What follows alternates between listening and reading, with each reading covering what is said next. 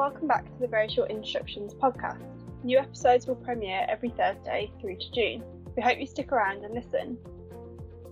From ancient Greece to branding, globalisation to Homer, and logic to fashion, we'll showcase a concise and dynamic insight into a range of diverse topics for wherever your curiosity may lead you.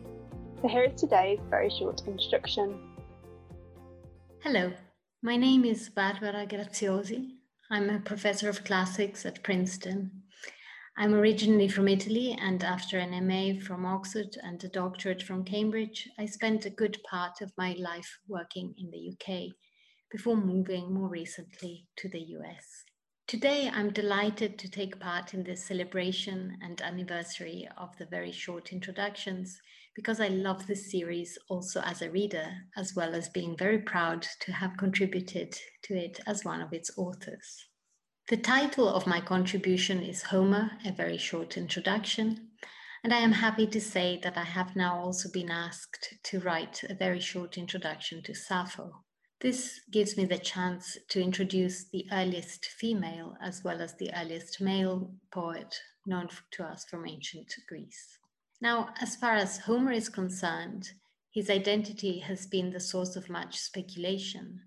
So, one purpose of my book is to introduce readers to the Homeric question and explain where we are exactly in terms of providing an answer as to when, how, and by whom the Iliad and the Odyssey were composed.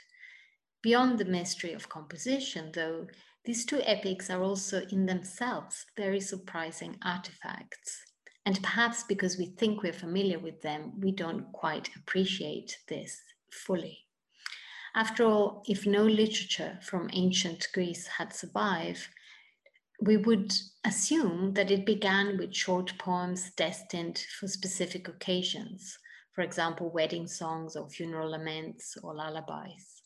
Instead, what we get are two monumental epics that must have taken at least three days to perform and to appreciate as an audience, and which served no obvious purpose at all. So, the second aim of this book is to investigate the appeal of the Iliad and the Odyssey, not just for their early audiences, but also for their many later readers. In terms of key aspects, everyone should, I think, come away from reading my introduction with an understanding of the main literary, historical, cultural, and archaeological arguments in Homeric studies. My first aim in this respect is to present the evidence that we have and what we know beyond doubt before entering into the various different theories that have been built on the basis of the little evidence we have. So, in this way, I try to make it possible for readers to make up their own minds about the origins of the poems. Beyond the issue of composition, my second and important aim is to introduce the main themes in the Iliad and the Odyssey, and also to give an impression of how they have been read through the ages. The success of the Iliad is astonishing, also because this poem is neither easy nor particularly pleasant. Already in antiquity, listeners struggled to understand its language, and we know that they sometimes fell asleep during the very long recitations that were put on at city festivals. And yet, the difficulties posed by the diction and sheer length of the poem are insignificant when compared to the demands that the Iliad makes on our minds and our hearts. This poem confronts many issues that we had rather forget altogether the failures of leadership, the destructive power of beauty, the brutalizing impact of war, the inability of parents to protect their children, and above all, our ultimate faith of death. The Odyssey also tries to say something fundamental about what it means to be human, and Andra, man, is the first word in the poem.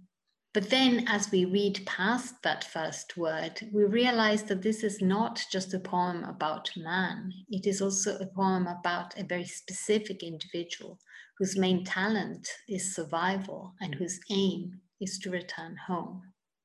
One argument I make is that return and survival in the Odyssey are not the same thing. Return means reaching an end, whereas survival denies an end and even death altogether.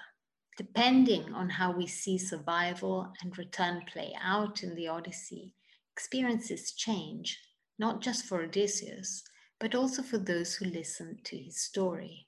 If we read this poem as a tale of a man who rejects the immortality offered by the divine Calypso and instead decides to return home to his mortal and aging wife on rocky Ithaca, there are lessons to be learned about what it means to be human and the many limitations that condition entails. But if this is a story of survival in which our hero always manages to stay afloat, despite suffering the most terrible setbacks, then perhaps the point is not so much learning, but enjoyment and entertainment. And so, while the actual end of the Odyssey is a disaster, because the poem ends in civil war, something we like to forget, and collective amnesia, but also, and more technically, because there are lots of textual uncertainties to do with composition and transmission as if the poet or poets responsible for the end of the Odyssey did not themselves know how to put an end to this tale. The epic is at the same time a celebration of the never ending power of literature, or so, anyway, I argue. Right in the middle of the poem, Odysseus claims that he has descended into the underworld and engaged in quite a few interesting conversations with the dead. It's a tall tale, needless to say, and it exposes Homer's own lies. There is no possible return after all. We all travel in one direction only, towards death. And so the story of the descent into the underworld should not really be in the middle of the poem, but at the end. And yet, for all the difficulties, for all the unlikely tricks and maneuvers, there is in the Odyssey and in its protagonist and in his many reincarnations in later literature, not just the will to live, but a determination to take pleasure in the tale. One of the reasons I got interested in the subject is indeed the fact that so many different readers have engaged with Homer, offered their own interpretations of the Iliad and the Odyssey, and also tried hard to imagine who composed these epics, thus creating an enormously varied and interesting myth of the author. I also think that my work on Homer will be useful as I now write my new book for this series, a very short introduction to Sappho, that is, since she too is a poet who has haunted the human imagination for almost three millennia. Thank you for listening to the Very Short Introductions podcast. You can subscribe to our podcast on Apple Podcasts Google Podcasts, Spotify, and Stitcher to receive new episodes directly to your podcast feed. All of our episodes, new and old, can also be found on SoundCloud and YouTube at OUP Academic.